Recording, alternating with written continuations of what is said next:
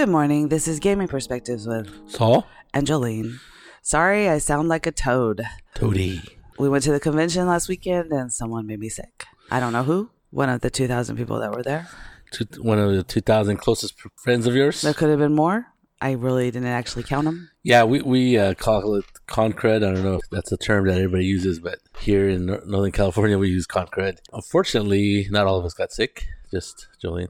It really sucks. That's got sick. Today, we're back in our normal re- recording studio. I still haven't put out the DDC episode. But you may have by the time they listen to this. That's true. Today's subject is Dark games. dark games. Or, Does that does that mean that you play them in the dark? Yes, With candles by lit? candlelight. No, it's not ten candles. It's a more like a theme, right?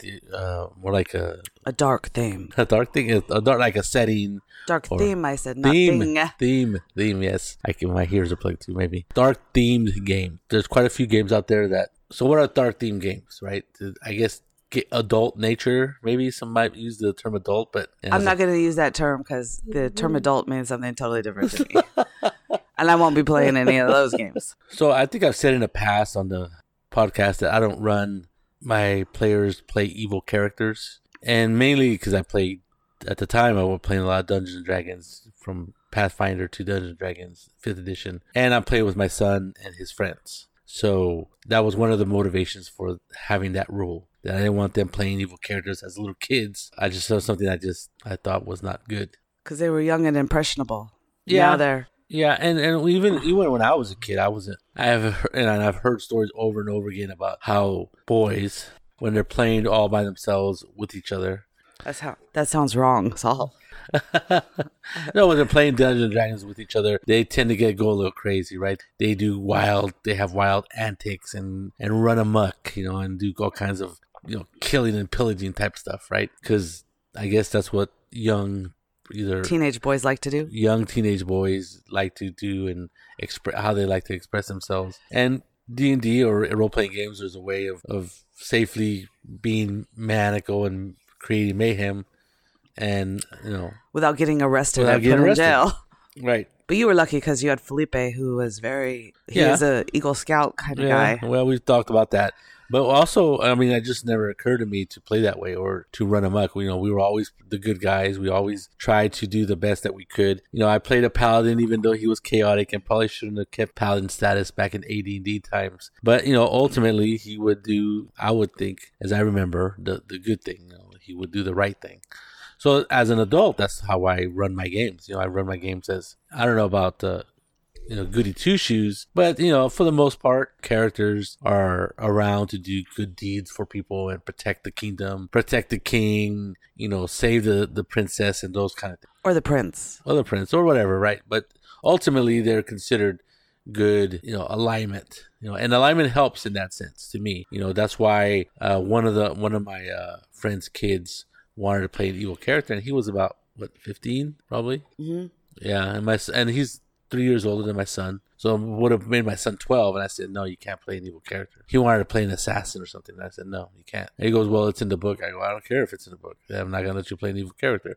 Well, he doesn't have to be evil. I don't. An assassin has to be evil to me, unless he's a reformed assassin. And he goes, no, he's not. So we went back and forth about that, and ultimately I said, no, you, you know, I put my foot down, and said you can't play that character. So he got, you know, he got in a huff or whatever, but he went and made another character. But he's always pushed the envelope as far as he always mixed. He's mixed, you know, like his characters are very. I don't know what you consider, but he's very. He's been very heavily influenced by Japanese animation, anime, where it was, you know, they are always, uh, you know, fighting their inner demon kind of type of thing. Seems like. Which is fine, but when you're playing with 12 year olds, you probably don't want, as a parent, you don't want a bunch of uh, assassins at the table. And if Correct. and if the older one does it, then the younger ones are going to want to do it. That's what I was thinking.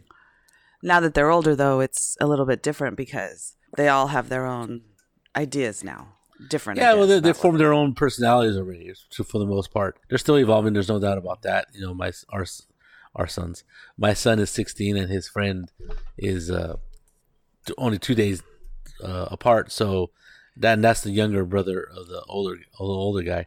But anyway, so uh, dark games, right? So au- automatically, I'm thinking, you know, for me, a dark game is is something that the theme is like either really greedy or it's kind of like I think the environment is really against the player, and so Uh, for me, post-apocalyptic games are, are definitely Name some games so, people yeah, know what you're talking okay, about. So post-apocalyptic games.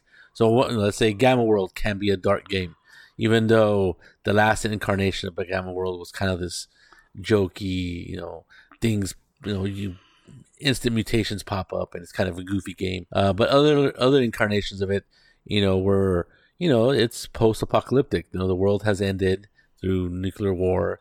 Uh, there's been mutations of everything, and it's a dangerous place. Other games that took a little bit step further and made it more realistic, if you want to use that term, Twilight 2000. You know, there was But a- that's a real post-apocalyptic. yeah, it was third world third world war set in you know uh, happens. It's set in a real world setting, and there's no strange mutations. The only mutation is death, right? Because that's basically what radiation does to you. It doesn't make you grow extra arms or Latin, at least as far as we know. So if you're gonna play in a setting like that, then you're you have choices to make, right? How grim do you want the game to be? How evilish do you want to be? I mean, are you going around like on Rust, where they my son's one of my son's favorite games, which I can't stand, on the computer, where you're just going around and killing people and taking their stuff. Yes, yes, yeah. It's it's sort of a survival game. You have limited resources. You're in a limited area, and so you basically form bands and groups and go against other groups and raid each other. Twilight 2000 is sort of like that because there is limited resources. So usually the, the setting is either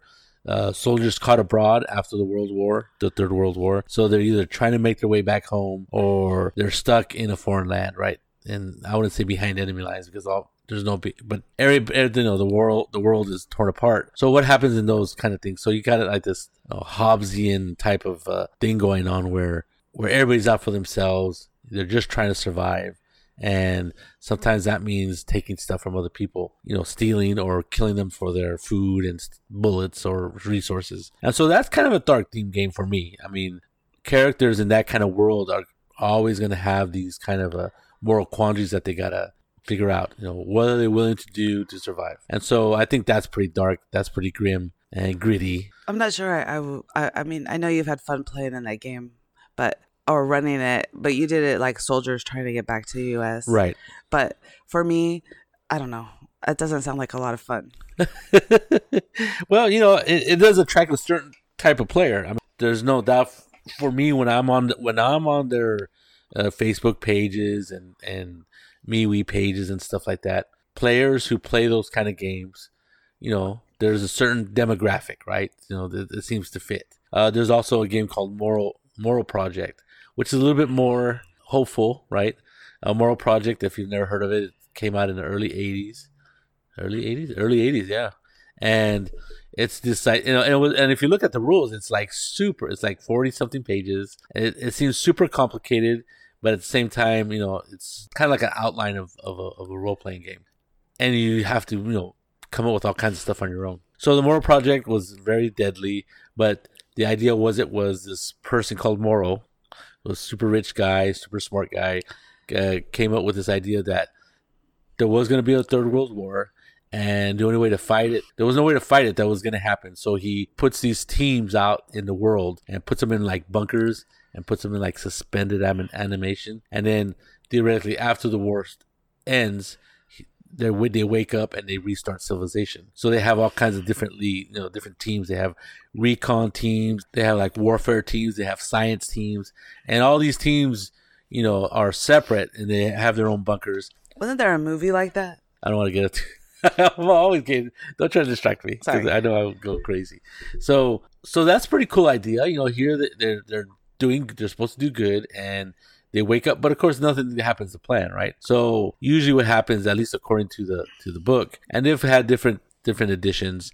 I think the current fourth edition is I forget who makes it. Usually what happens is they wake up too late, right? They they're asleep for instead of 25 or 30 years, they're asleep for 150 years or 250 years. So when they wake up, things have drastically changed. Society's fallen into some really chaotic, you know, depending on how far they slept and depending on the, what the GM wants. You know, they could, you know, the, the United States or governments and stuff like that of the world could be a distant memory or they could be like fable, right? Oh, like, like Star Wars. Was there really the Force?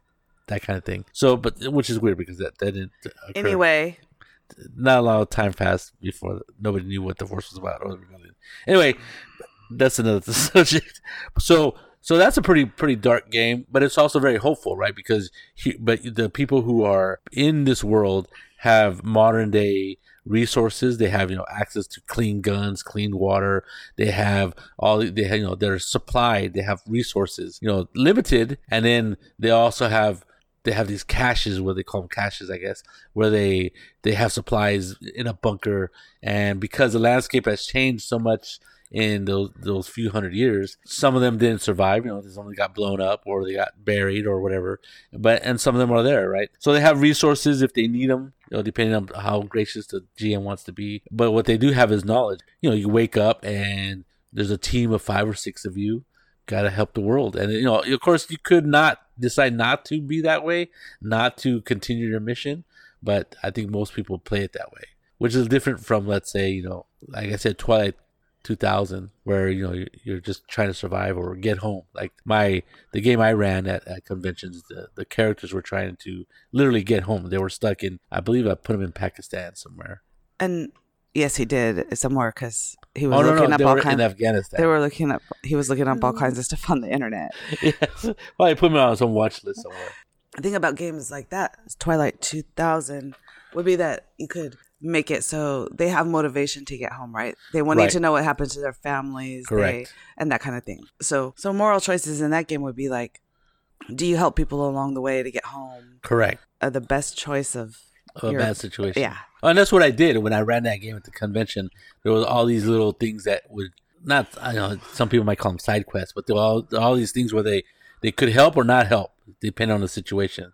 You know, and sometimes if they helped, it might cause them to get in more trouble. You know what I mean? yeah, and fight a fight that they don't want to fight. You know, and that, that's another thing is because because you know dark themes or dark games usually don't have magic to to help you get better right away. You know, at least in in these modern games, you know, there's no you know no healer, no healer and no po- healing potion, just a medic and a med kit. which just mainly prevents you prevents you from dying.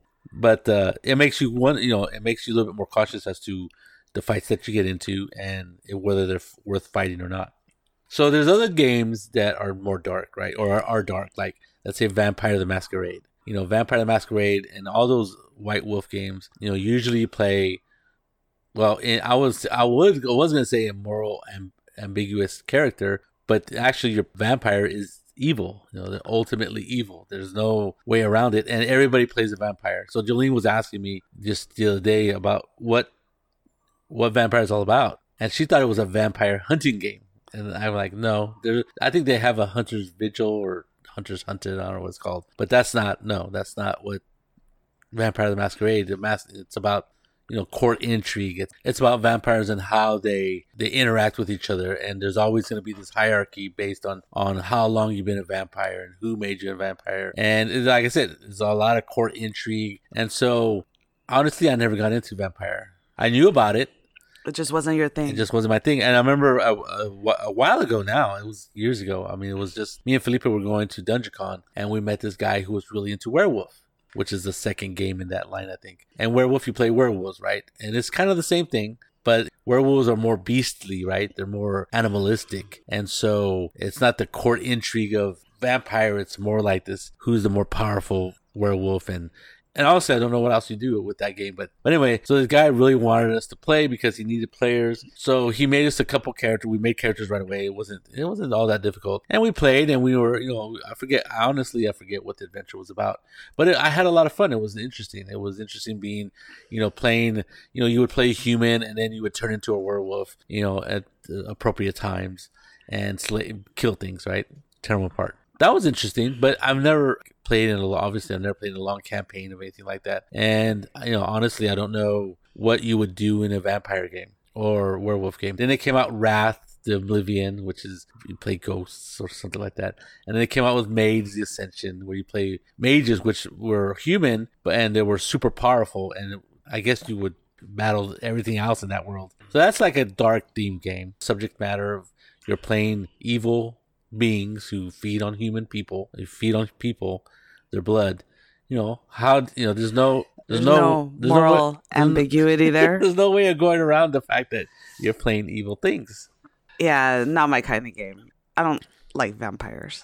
I mean, not that I don't like them. I don't know any, but I can't imagine them being nice people to play. Yeah, uh, but it was super popular. I mean, back in the what in the mid I think it still is. mid nineties. No, I think it, it. Well, the I don't know how popular it was. I mean, how popular it is now, but but in the mid '90s, it was huge. I mean, people were out, you know, in in parking garages playing LARPing the vampire. Really, I mean, they they talk about it to this day how they would dress up in trench coat and you know put on makeup and go out and, hang out, do weird things out in out in the streets, and you know, and, and I mean, any almost anybody who's playing, D, you know, not D and D, but played role playing games for a long period of time can tell you this stories about people who played vampire and other games. There's that dark element or that dark theme game. Then there's other ones, right? There's like more recent. There's Monster Heart, where I hate to say it, but it's more adult themed, even though you're playing kids in high school. Because Hey, oh, that's just creepy.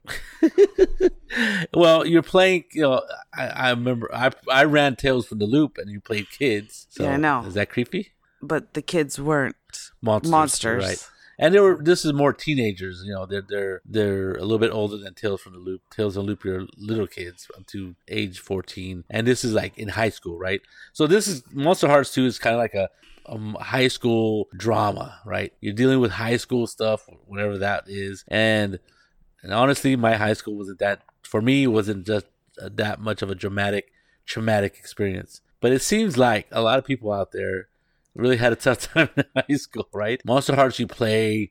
Not only do you play a kid, a kid, a teenager in high school, but you also play a monster. You're a monster. You're literally a monster. So you, What kind of monster? Well, I mean, I guess you could be a vampire, werewolf, or something else, you know, or anything else you could come up with. There's different things you could be, right? And what happens is, you know, you mix those two worlds together, where it's a super dramatic situation with, you know, Bobby Are we talking about Bobby Buffy? kissed Sarah. Are we talking about Buffy the Vampire Slayer? yeah, I guess Buffy, Buffy the Vampire would be ex- a, a prime example of Monster Hearts, right? You, but in this case, you're But a she's monster. a she was a Slayer, so Yeah, well, well, think of it like if the if she wasn't, and they're all like different kinds of monsters, but they're having to try to have relationships with each other, and stuff happens. I, I don't understand. But okay. Yeah, having, I don't. having, having been one of those kids that was moved from school to school, uh, I have no no say. I, I don't understand the whole Well- high school thing. I mean, I do understand it. I understand people have problems with it, but well, you, you had problems. I mean, uh, moving from school to school is like, well, one is traumatic. I think. I mean, I moved once when I was a kid. I went from in second grade. They moved. Uh, I think I've told you people, but uh, maybe I didn't. But I was I was literally ripped from my from my from my grammar school it was very.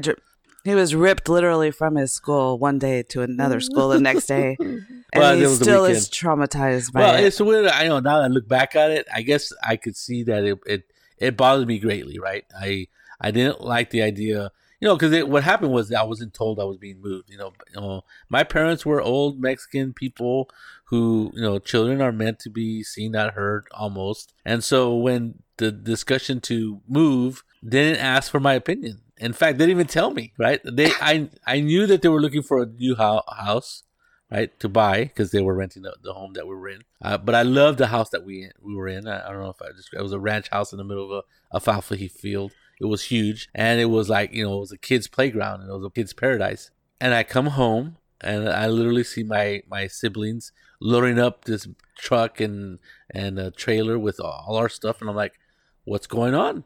And they're with grins on their faces, they're going like, "We're moving." I'm like, they were excited, and I'm like, "When?" And they're like, "Today." So literally, we packed up the the U-Haul and whatever it was, cars, and we moved to our new house in one weekend. And boom, I was in a different world. So I can understand that, and I can understand that being traumatic. But I was in second grade. You know, I had a little bit of a, of a what do you call it? A period of time where I didn't like that school. I didn't like the kids in it. But did you have a lot of problems going from school to school? no, No. it was like you're like a military rat. Yeah, new school, big deal. Yeah, you have when you go to punch the- you, know, school- you, you punch the first first person that comes up to you, and then make sure that you they everybody knows you're in charge. no. No, that's what you're supposed to do. Oh, okay. I didn't know.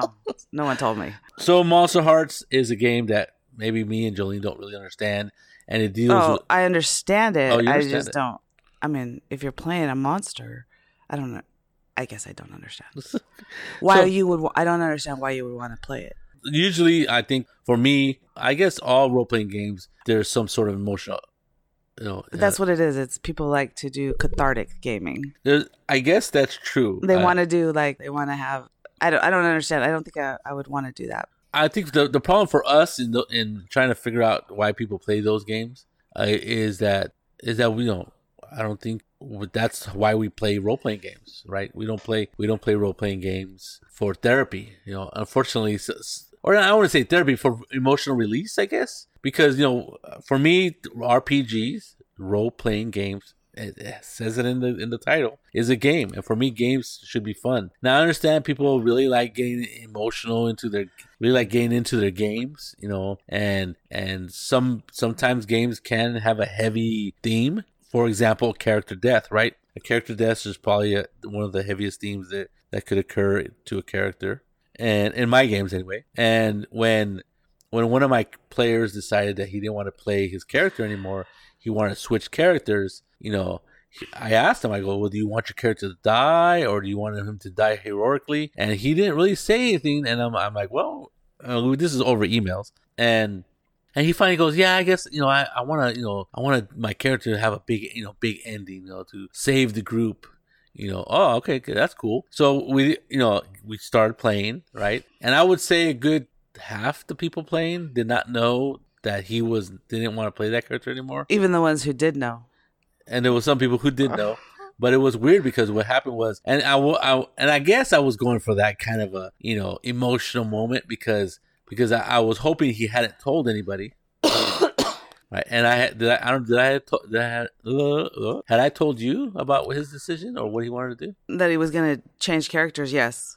Okay change that you were gonna put it to send him out in a fire glo- fiery glory. No. okay okay so there Although was I was less shocked than some people at the so, table. So there was that. So you knew that he didn't want to play a character anymore, and then he told our friend, our one of a friend on the at the game table, and I'm not sure if the boys knew. I don't think so.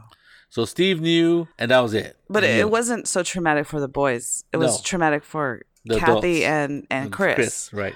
The two adults, because they wanted to jump over And and, save save, 'em. him. right? and they couldn't understand why why we couldn't do that. Right. It was very traumatic for them. Yes, because they actually like they go like, and uh, Kathy and Chris, both of them, like, well, there's got to be something we could do. And I'm like, uh, I'm like, because well, okay, I think I mentioned this this what happened in this game. They were on an airship and they were being attacked by things that flew at them. You know, there were things riding winged beasts, and one of them was literally uh, carrying like a suicide bomb, right? So he jumps onto the onto the ship and he's gonna blow the ship up, right? And and this character knew it, and everybody knows what's kind of going on, but I guess they didn't know what they didn't know how what was gonna happen. And he and he goes, I go, what are you gonna do? And he kind of looked at me, and it was because it was totally spontaneous. He didn't know what I was thinking, you know. And I, at one point, he kind of kind of looked at me, and I looked at him, and it was kind of like this. I try to make it this nonverbal communication, and he he kind of nodded Saul's not me. good. With, Saul's not good with nonverbal communication. No, no, but I, I mean, like, I'm like, this is si- this is the moment, and so he goes, and then he kind of understood. So he, you know, instead of attacking him, which he definitely could have attacked him and try to push him off the ship, he decides to tackle him and hug him and Jump off the ship. jump off the ship. At that moment, gameplay stops, and um, and then like Kathy goes, "What?" You know, there was this like this, and she almost stood up in her chair. She's like, "What's going on?" And right, and then I'm like, and then well, you see, I forget the character's name.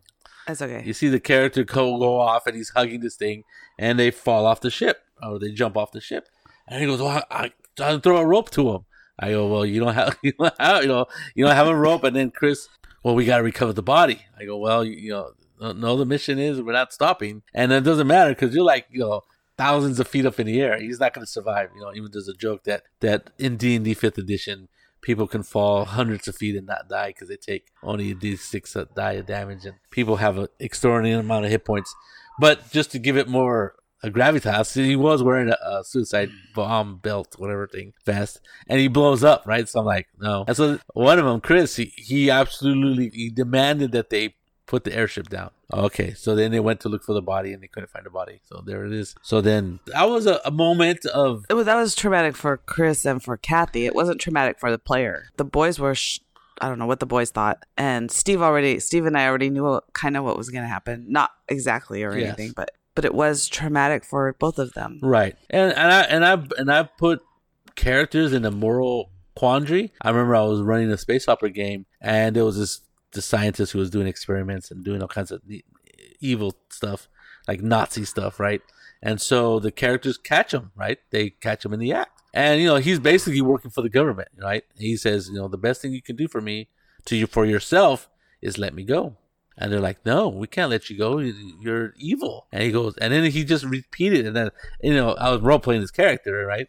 And and the, Kathy was one of them, and and that was the other player, and they were adamant that they he, he had they just wanted him to admit that what he was doing was wrong, and he you know he's like, no, you know, I'm doing what our our government wants us to do, wants me to do, and they were they were like getting super mad. They were getting super mad, and their characters getting super mad. So so at one point and they were alone with this character, right? This NPC, and the NPC just said, "You know what? Just put me down." The space opera is a space game, obviously. Put me down to the nearest spaceport and let me go. It's the best thing you can do for yourself. You know, it's the safest thing for yourself. And so they're like, "You can't do this. You know, you can't be this way." And so what they do, they shove them in an airlock. And they give them the ultimate ultimatum, right? They're going, if you don't admit what you did, we're gonna open the airlock. And he's like, he goes, I can't believe you're gonna do that because that that really was gonna mess you guys up, you know. And so at the uh, and and David was in the is, is the pilot, right? And he's going, "What's going on back there?" Like you know, just trying to talk with communications. he knows what's going on, but his character doesn't really know what's going on. And then um and then I go, well, "Can I hear what's going on?" I go, "Yeah, you can hear the conversation." And he goes, well, can, can I do? I know what's what they're doing. I go, well, you see the airlock door open, the inner airlock door open, and you see the in, inner airlock close. And he's like, and he's like yelling at them like through the intercom, like, "Don't you dare do anything!" Because he was he was a very valuable person, Right, right, you know, right. for right. you know. So David had David had no problems letting this guy go for a, huge amount of money. Where the where the girls, the women playing the game were like, no, you have to atone for your evil, right? And so so I went back and forth and and even and David is screaming like into his car. He goes, "Don't you dare space him! Don't you dare space him!" And then I she goes, "I don't." Goes, "This is your la-. Annette was the, Yes. the ringleader." She goes, "I'm giving you the last chance." And so he goes, "The best thing you can." and boom! She hits the airlock. He goes flying. David jaw. David jaw, jaw drops, and he goes, "Did he really do that? Did they really open his face?" up?" And then I go, "Well, you notice that the airlock door opened, but it's more incredibly, you see the body of the of the, the scientist go in front of your you know your window of the, of the ship." And he was like super mad, right?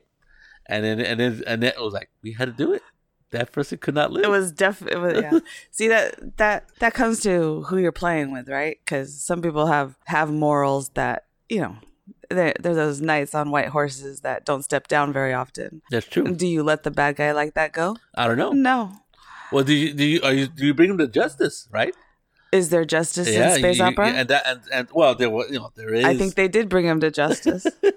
there is a form of government. There is a form of courts and punishment, just like the United States, you know, would have. But do those people who are working for the government, if you turn them in, do they actually face any repercussions for their actions? Especially if they were doing things that the government basically hired them to do. yeah. Well, Right. there you go. Well, you know, what about we just we we just watched a couple episodes of this new show called Hunters or Hunted or Hunted Hunters. Hunters. So th- there are these people who are who are uh, who band together and are hunting Nazis in the United States in the seventies, right? And killing them. They're not bringing them to justice. They're killing them. So I would beg to differ. I believe they are bringing them to justice. well, okay. and I told Saul, I go, why do you think they made that show now? I have no idea. And I, I think it's because so people don't forget what happened. Because we're far enough away that people aren't alive. I mean, most most of the people in concentration camps aren't alive anymore Yeah, because it's too, been too long. they would have to be almost hundred years old. I think, unless they were At least. unless they were very small children. I mean, even then, they're in their 80s and 90s. So people who were around in World War II are, you know, quickly diminishing and dying. And do people now realize what The horrors the that horror of happened. World War II was, and and the impact that it had? You know, and and, and I'm I'm really interested in World War One because all those people in that war are basically gone. Right? There's there's nobody who's 100 and 110. Well, there, there might be, but but for the most part, you know, anybody who was who lived who lived through it and re- can remember World War II is is dead.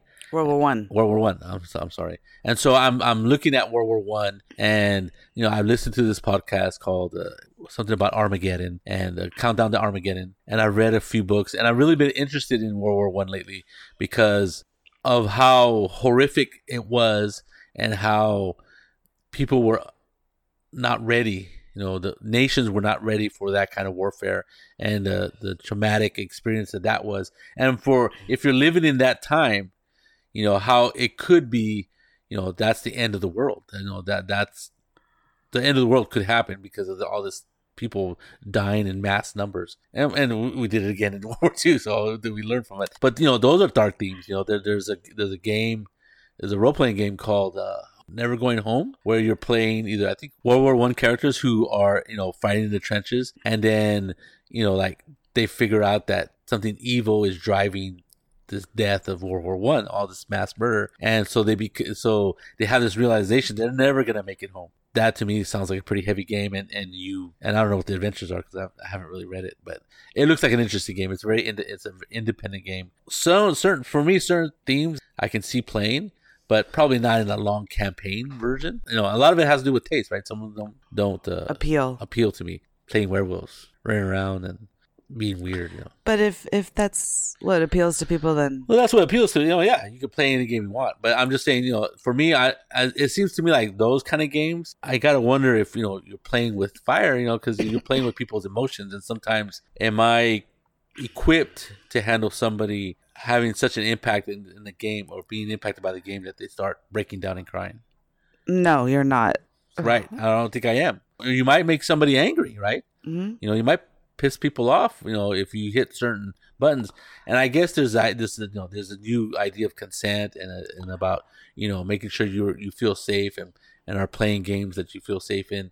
But I don't know. I don't know how you can how you can ha- play in those kind of games and not be worried about triggering people and feeling safe. So I think uh, those games really push the envelope as far as uh, consenting gaming. You, if you're gonna play those games, any game like that, then you definitely have to put out that some sort of consent form or have a form. It doesn't have to be a form. Usually, it's a conversation. A yeah, a conversation or something, something that that deals with that. That tells people what's going to happen in the game. Right. Okay, without giving away what's going to happen in the game. I'm not sure how you can do that, but well, tell them that what elements might pop up, right? Or and what, what I was reading some of those um, descriptions at the convention, okay. and they said adult theme or mature theme. Mature theme. But when I read the description, it didn't necessarily tell me what what what the mature theme was. Right. And I guess if and just so everybody knows, if you get into a game and you're uncomfortable at any time, stand up, walk away from the table, and leave the room. That's me. And and, I, and, and if you feel uncomfortable doing that, and you think that someone told you what was going to be happening or asked you for your consent before the game, giving you an idea of what the mature theme is. If it's a mature theme you're not comfortable with, walk away. There's no reason for you to stay there and submit Right. and, and put yourself into some kind of situation where it might bring back bad memories or or make you uncomfortable. Right. I would do that. I wouldn't because I wouldn't get into any kind of game like that I don't know what all the the themes in games are, but anything having to do for me, I would walk away from certain themes. Right. Well, you wouldn't even sign up for the game like that, right? At a convention. No. Right. Because I don't know the people. And it's not that I don't trust people, but I don't trust people. if someone tells me it's going to be an emotional game, I'll, I'll go, okay, well, that's not for me. I came to the convention to have fun. I don't need. Look, I grew up with a with a dad who had bipolar disorder, so I know what crazy is. And and that may sound harsh, but people come up to me all the time and tell me their freaking life stories. They tell me all the things that have caused them pain throughout their life. They seem to think that I will understand them, and I do. I understand them because I grew up with people like that. So I know what it's like to have traumas in your life and to experience things. But I'm not going to do that for my game for playing games yeah. at a convention because I've experienced that my whole life where people need feel the need to tell me to try to work through their their issues and I look like the person that's going to help them with that. Yeah, only funny. because I understand. It's weird that, that that it does happen. It does I've seen it happen all the time. You know, total strangers even. Well, they'll talk to me about totally different things. They won't approach me and tell me about their problems. I just don't look like the person that that they want to tell that to. I guess where Jolene for some reason attra- attracts those type of people. I it's it's just really weird. I mean, it's really she should have been a psychologist because No. you get so many people, uh, you know, telling you their life story in that sense. I, I already said it many times. I don't play games. I play games to have fun, and that to, me doesn't seem like fun. But I'm thinking if you are going to run those kind of games, then you should do, definitely have some sort of uh, a form that people fill out, or have a frank discussion about what your, you know, what your game is is is about, or what it is going to cover. And I think most people who are going to play those kind of games, and most people who are going to run those games, already have that idea already already do that. But i think you know you really run, run the risk of, of hurting people if you don't aren't cognizant of that of that happening that kind of event happening in your game where people are gonna get emotional or get angry or or be hurt. And then and and then i forget what it is but like uh like big bad con has uh, which is a, a convention here in northern california and they have this this you know all these things that they implement or they ask you to implement for your games you know the x card is going to be implemented this lines and veils Fade to black. fade to black all these tools that you can use to prevent people from getting upset or triggered or whatever you want to use what term you want to use they ask you to put into your description of your game now my friend bay he ran he runs games there and there was this one where where the option is is i forget what it, i forget what it is what it's called but it's literally you get up and leave the game right? And so i when i, I kind of jokingly said to him you know one time we were, we were talking i go i go what's going to prevent me from getting up and walking out of a game no matter what? I mean i don't usually have I think i walked out of a game once. What's going to prevent you from doing that? I mean, i guess the fact that you're saying it's okay to walk out of my game if you don't like the theme or whatever then the, the It person gives them permission. it gives them permission and that they feel more comfortable doing that. I've walked out of a game and i felt really bad you know but the game really sucked and uh and i wish i had done it more Sooner. s- uh, sooner sooner and more. In some games i just sit there and, I, and i'm and i'm playing the game. Not because thematically it doesn't terrible But or it's boring you to death. because it's boring me to death right exactly. It's a terrible game in that sense not terrible as it's emotionally scarring me. Because i've never played in a game like that or accidentally signed up and sat down in a game like that but it was funny that uh, I, I said bay what is this that's that says that you can just get up and walk out of the game if you don't like what's going on I'm I'm like, gonna, I just want everyone to know that you can get up and walk out of a game if you don't like what's going on, whether or not they tell you you can or not. right that's okay You don't need someone to give you permission to do that. but it's for some people knowing that that's okay And if you've had GM traumatic experiences in your life, I suggest not sitting down and playing those games. That's just me. Who wants to, to do that? I don't know. I've seen therapy sessions. I've I've seen a bunch of crazy people, and I know that a lot of people have a lot of bad experiences, and Yes. uh, and not and everybody has bad experiences, right? Sure. So if the theme of a game, like okay, if if there's killer clowns in the title of a game, Jolene's not gonna go because I don't like killer clowns or like anything, clowns. any kind of weird sexual situations. Jolene's not gonna go. Those kind of weird weird things that I'm uncomfortable with talking about. If and and I play with teenage boys, so they talk about all kinds of stuff. But I don't mind jokes. I don't mind different things, but serious games where people are like like delving into their psyche and stuff that's not for me and just so you know when i heard the term monster hearts i thought that it was a game where you killed monsters and took their hearts um but that's because i play with a bunch of knights on white horses who that's what they do right they go out and they and that's and if you want to play palace intrigue games maybe maybe a pin court dragon or court intrigue yeah something that is less where you don't have to kill humans and drink their blood kind of thing. But I know people are into that kind of stuff and like that kind of stuff and feel comfortable with it. To me, I, I'm that's not for me, and I wouldn't play in those games. So I think the consent in gaming is a really good thing for people because you should know what's going to happen, and and if something happens that you're uncomfortable with, just walk away. And I know that might be hard for some people, but I think it's the most important thing to do, right? Oh, definitely. I mean, you- you- who you know, if it's really bothering you, you shouldn't have to sit through a game, and it's perfectly okay to get up and walk away. You, you say, you know what, this game is not not for me, or I'm not. You don't com- have to say You anything. have to, or you don't say anything. You just pack up your stuff and leave. And like, of course, if I got up and walked away from a game, people would know that I wasn't happy because Saul says my face tells everything. But but that would be me, not you, right? That's Yeah. it's me, not you. I this isn't for me, kind of thing. But I, I think I think that a lot of people, and I know like one of Saul's friends has talked about cathartic gaming and yes, and how that it did help him get through horrible experiences in his life and made him feel more if it gave him a, a cathartic release of, of the pain Right. but i don't know that for Yeah. me i don't know that i could handle that at a convention or even i mean most At of my game? friends know what what what what's going on in my life so they would, wouldn't do those kind of things if someone dies eh, you're probably not going to kill people off in your next game Right. With Right. that If- If your mother just passed away, you're not gonna have the character's mom pass, you know, get killed or something like that in the game. And if you have kids, probably you know, butchering kids or something like that's not. I, I wouldn't play in a game like that anyway. But you know, Right. you never know what people, what the bad guys are are doing, right? So you gotta just take those kind of things into considerations when you're planning your game. So, and if people want to play those kind of games where they're emotional games, dealing with traumas from teenage years and stuff like that, that's fine. As long as you tell people what the game is about, because then, you know, I would just walk out of the room then because I right. thank you very much, but this isn't a game for me. I think that's what we could take out of this is that uh, everybody has different ways of, of dealing with stuff, different things, different ways of having you know, being entertained. And for me, role playing games fall on the fun side of stuff, not on getting through emotional trauma or emotional getting emotional about things. But not everybody plays that way. Not everybody's the same. Like i said if you're gonna if you're gonna touch on things that seem to be adult in nature or whatever you want to call it mature then i think we really as a gm have a plan in place for dealing with consent and dealing with if the things go a little bit weird in your game.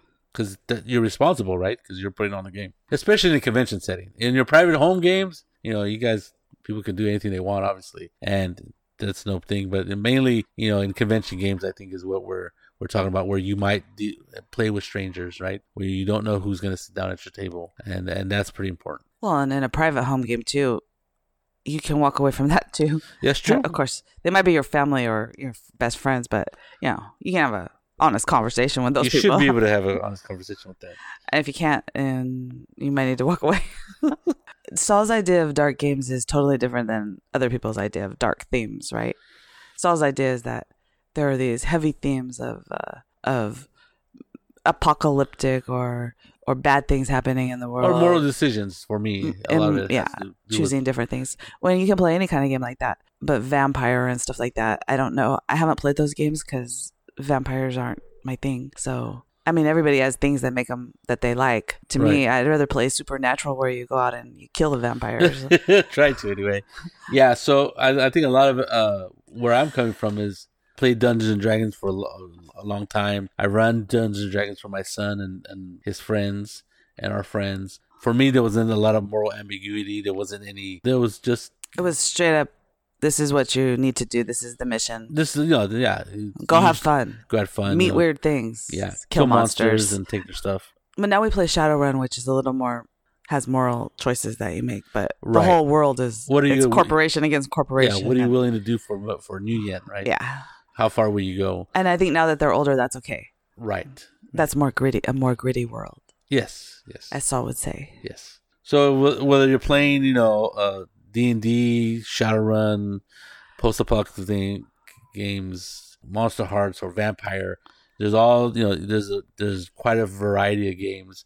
They each present situations that could cause people to get upset. Just know that, and that for me, role-playing games are games, and I'm gonna have fun, and that's the kind of games I present. But other people, they they they want to get a little bit more emotional in their games, and that's fine. And that's fine that a lot of people like that, I Right. guess. But you know just know that that there's you should be responsible for you know the games that you present to people There you go. there it is This is Gaming Perspectives with saul and Jolene. And I hope that nobody was offended. yeah have a good day